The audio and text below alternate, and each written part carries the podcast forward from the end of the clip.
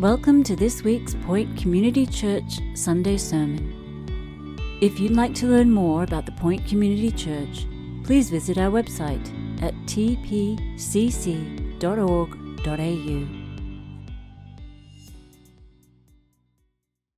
Well, I don't know about you, but I love a good courtroom drama. I'm drawn in uh, when the guilty guy is tried, when the bad guy gets charged, and when the right verdict is reached. When justice is served, my inner lawyer, I don't know if you have an inner lawyer, my inner lawyer wants to cheer. But there's another type of courtroom drama, and it's, it's actually, sometimes they're intermixed, aren't they? Uh, it's where the innocent is falsely accused, where the good guy is framed and where the wrong verdict is entertained. For some reason, that, that pulls something deeper inside of me, and I want the innocent to be cleared, to be vindicated, to be shown to be right. Well, today is our last sermon in our Summer in the Psalms series, and I want to ask the question this morning where do you go when you are wronged? Where do you go when you are wronged? Because as we come, come to Psalm chapter 7, this is exactly what's going on. Uh, Don Carson uh, calls this the rhetoric of outrage, a candid call for justice, the venting of confusion and terror that has little in common with cool discourse, but a great deal in common with a sudden scream. I think it's a good description. You see, David here is being pursued. Verse 1, he says, Save me from all of my pursuers and deliver me. I don't know if you've ever had that dream where, um, where someone is following you. You start walking, they start walking. You walk a little faster, they walk a little faster. You start jogging, pretending not to be frightened, they start jogging as well. Until you find yourself running for your life. They're coming, they're coming, they're coming. And they've just about got you, and then suddenly you wake up uh, drenched in sweat and your heart's thumping. Well, that nightmare had become David's reality. David was literally, for much of his life, running for his life. And there's a real sense of helplessness here, isn't there? As we look at verse 2 Lest like a lion they tear my soul apart, rending it in pieces with no one to deliver. Now, all this sounds quite extreme, I think, uh, quite graphic. But it's interesting, isn't it, that the thing here is that David is not actually talking. Well, what is he talking about? He's talking about words. Did you notice that? He's talking about words. Note the heading of this psalm. Uh, it's a shiggaion uh, of David, which he sang to the Lord concerning the words of Cush, a Benjamite. Now, we don't know exactly who Cush was. Um, it's not mentioned anywhere else. Um, uh, but like Saul, King Saul, who hated David. And like Shimei, I don't know if you remember him from 2 Samuel 16, he shouted curses at David and threw stones at him. Cush, like those guys, was a Benjamite.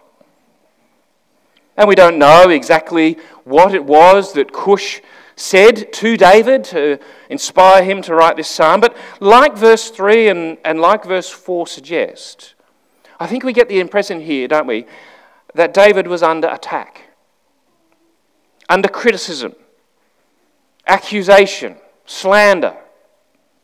You can see the things that he's trying to defend himself there in those verses, verses 3 and 4. Oh Lord my God, if I have done this, well, done what? If there is wrong in my hand, if I've repaid my friend with evil or plundered an enemy without cause. Perhaps these words by Cush were whispered in secret behind closed doors, behind David's back. You know, did you know? Have you heard? Yeah, David's actually anti Saul. Uh, have you heard um, that, that David's actually trying to usurp the throne from Saul? He's against the Lord's anointed, that he's actually a power hungry kind of guy. He's, he's just greedy for glory. That's David. He's actually against the kingdom. It, it, treachery was being whispered, perhaps. You know, I mean, if David's own brothers thought little more of David, you can only imagine, can't you, what a Benjamite might think of David. Or perhaps these words weren't whispered in secret, perhaps they were broadcast in public to ruin his reputation, to undermine his integrity, to destroy his future. A media smear campaign against David that saw him tried, sentenced, and hung before any legal proceeding had ensured.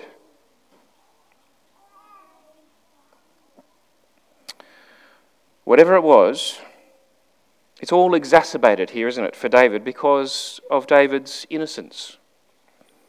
You can see that there in verses 3 to 5. This oath that David takes, O Lord my God, if I have done this, if there is any wrong in my hand, if I have repaid my friend with evil or plundered my enemy without cause, let the enemy pursue my soul. He's, he's trying to get away from his pursuers, but here he says, Look, let the enemies pursue my soul, if this is really true. Overtake it, let them let him trample my life to the ground and lay my glory in the dust. It's an oath of innocence. David is emphatically denying the wrong that he's being accused of doing. Like Job, I don't know if you remember that famous chapter in Job, chapter uh, 31, where Job too takes an oath of innocence. It's, it's in the form of a curse, it's a curse formula. If this, then that. If my arm has done this, let it fall off. If my mouth has spoken these words, let me be dumb forever. It's that kind of, of thing, isn't it? If this, then that. Now, David's not, um, he's not claiming perfection here or sinlessness. He's not boasting in his own righteousness. He's just saying, he's simply saying, in fact, he's protesting. In this matter, as far as these charges are concerned, with respect to this, I'm innocent. It's unfair, undeserved, unprovoked, unjust. He's been framed. These are false accusations, trumped up charges, lies. But it's interesting, isn't it? Because I think, in fact, David could actually prove his innocence. Uh, I don't know if you, you remember the scene where David and his men were hiding in the cave. Do you remember that scene? And I don't know how long he held on to that piece of fabric. Exhibit A, in the case of against David, the hem of Saul's robe. He could have taken his life. It's interesting as you read those chapters, Saul is never without his spear. Wherever he is, he's always got his spear beside him. And how many times, how many times did he hurl it at David? And David could so easily, on numerous occasions, have taken Saul's life, and yet he didn't, did he? And here he, he, he takes this oath of innocence. In this matter, it's not true. See, here's the thing. This is where the rubber hits the road, where it relates to you and me. You see, chances are that this, to a greater or lesser extent, will happen to you too. Whether it's in the playground or in the office or maybe the work site and I want to say, especially, especially if you're a Christian. Because we too have an enemy, Satan. His name means the accuser, the father of lies. And we're told that he is prowling around pursuing us. Uh, Jesus told us that, in fact, this is the way that they persecuted the prophets who were before us. This is what they did. And this is the way they treated Jesus himself. It's interesting as you read the gospel narratives, it's interesting how the gospels are, are, isn't it? That you've got all this, this very short and rapid succession of things in Jesus' ministry and then this long, drawn out process. And what is that process? The passion narrative. Two, two word, three words. They crucified him is all the gospel writers give to the physical sufferings of Jesus. Isn't that interesting? But chapter after chapter, paragraph after paragraph, piling it up to describe the verbal trial of Jesus, the false accusations charged against him, the words, the mocking. That's what's the, what the gospel writers are concerned about, isn't it? Isn't that interesting? That's how they treated the prophets. That's how they treated Jesus. And Jesus explicitly says that people will insult you persecute you and will falsely say. That's a verbal thing. Words, all kinds of evil against you falsely for me, because of me, because you're a follower of Jesus. And the world, of course, loves it. Anything anti Christian, straight to the top of the news pile, isn't it? And so it's so important for us to recognize this that the Bible, you see, is not just a book that says that we are guilty sinners, as true as, a, as an important reality as that is. The Bible is also a book that cries out for those who have been sinned against. Isn't that true? And the Psalms, especially, are a protest from God to God for us against innocent suffering, injustice. And in fact, laments like this psalm constitute the largest group of psalms. Over 60 of the psalms are given over to this. Most of the psalms follow this pattern, this formula, uh, this raw honesty, moving from trouble to trust, moving from anguish to assurance moving from the pain inside to a praise that goes outside. You see, I want to ask you the question this morning where do you go when you are wronged? David, verse 1, made the Lord his refuge. And the Psalms often use this word, refuge, to depict God. They use similar words like rock you are my rock in the storms of life. Um, during World War II, a lot of the Jews made for themselves a safe place, behind a bookshelf perhaps, in an attic, in a loft, behind a false wall. A safe place they could run from the pursuers. And you see what David is saying here? He is saying that God is my hiding place. That's where I run. That's where I go to for security, for safety, for comfort. Because it's true, isn't it, that even a small coin can block out the light of a sun if you hold it close enough to your eyes. Isn't that true? And so David starts not with the problem however big they were for him, he starts rather with God, his refuge. That's where he starts, number one. Number two, isn't it interesting here that David turns to song? Nobody knows really what a shiggaion, I don't even know how to say the word. No one really knows what one of those is. But we do know that it's something that David sang to the Lord. Music ministered to the soul of David, even as it ministered to a demon possessed Saul.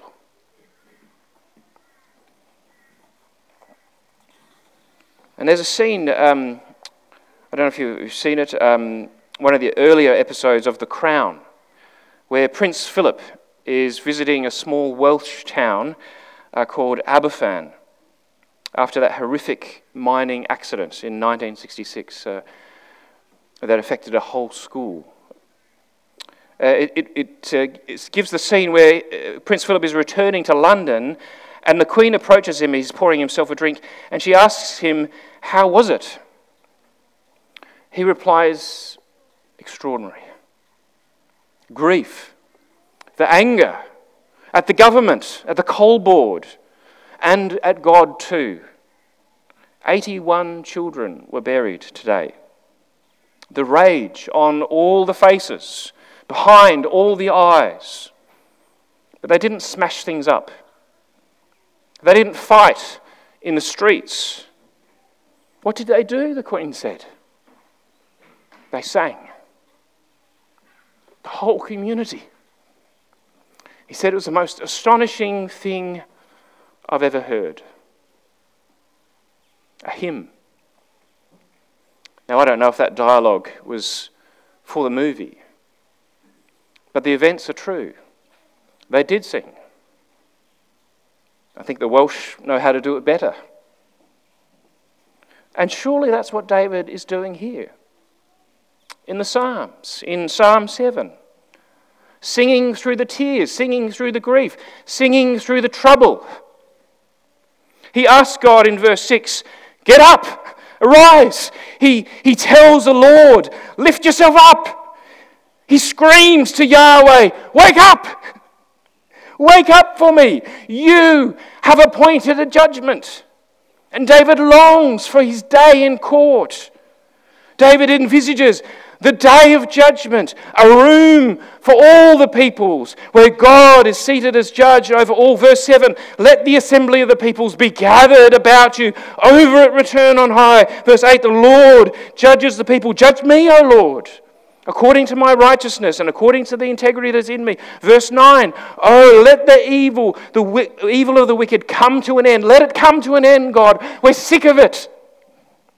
Establish the righteous. You know what he's saying? What is he doing here?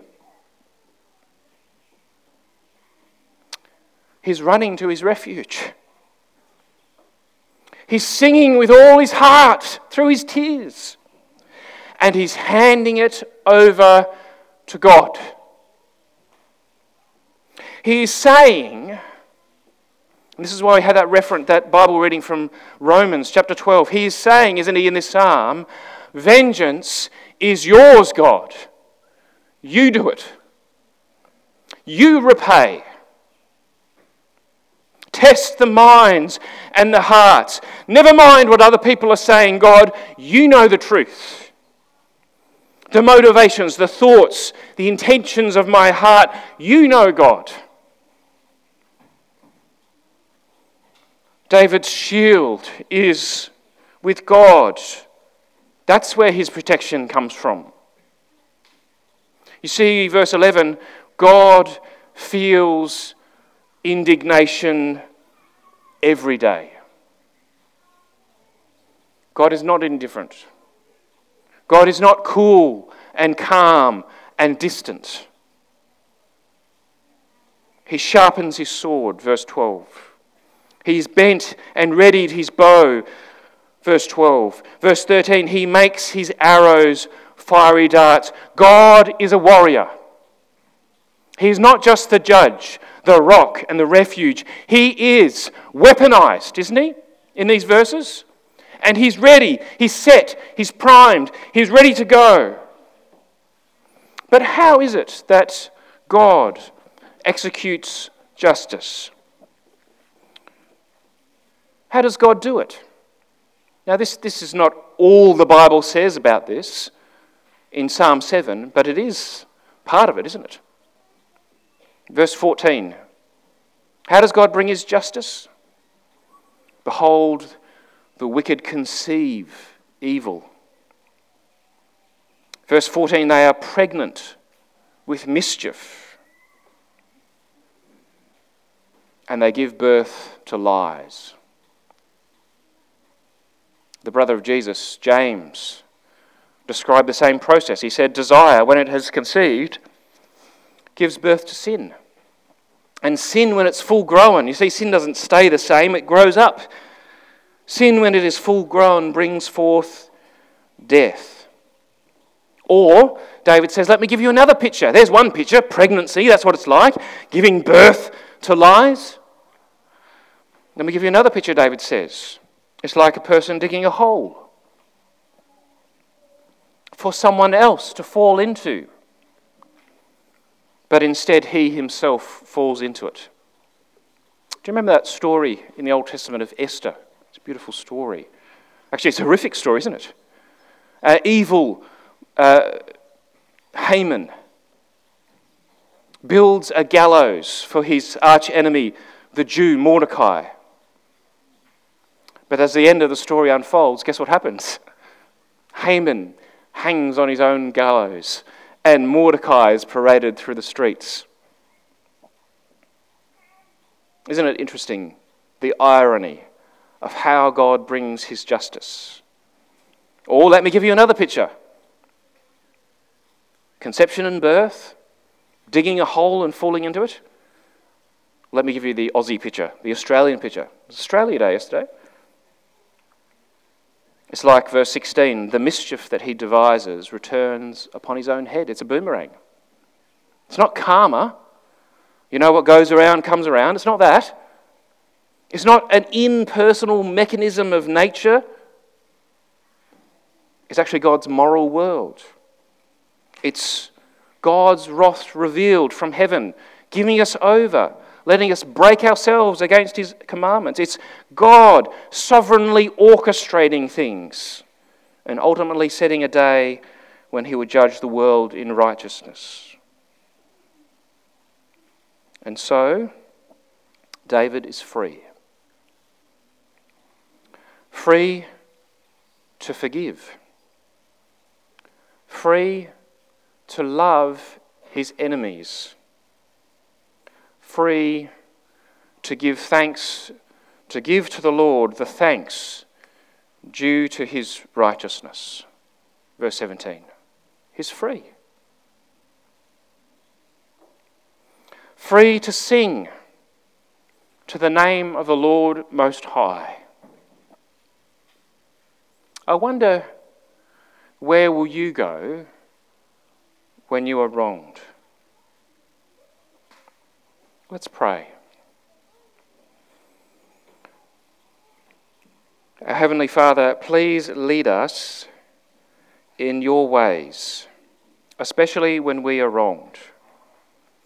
Please keep our hearts from bitterness and our minds and our actions and our words from revenge. Help us learn to lament like David. And so give us his thanksgiving and praise. We pray in Jesus' name. Amen. Thanks for listening. Tune in next week for our latest sermon, or better yet, join us live at 9:30 or 5 p.m. Sunday.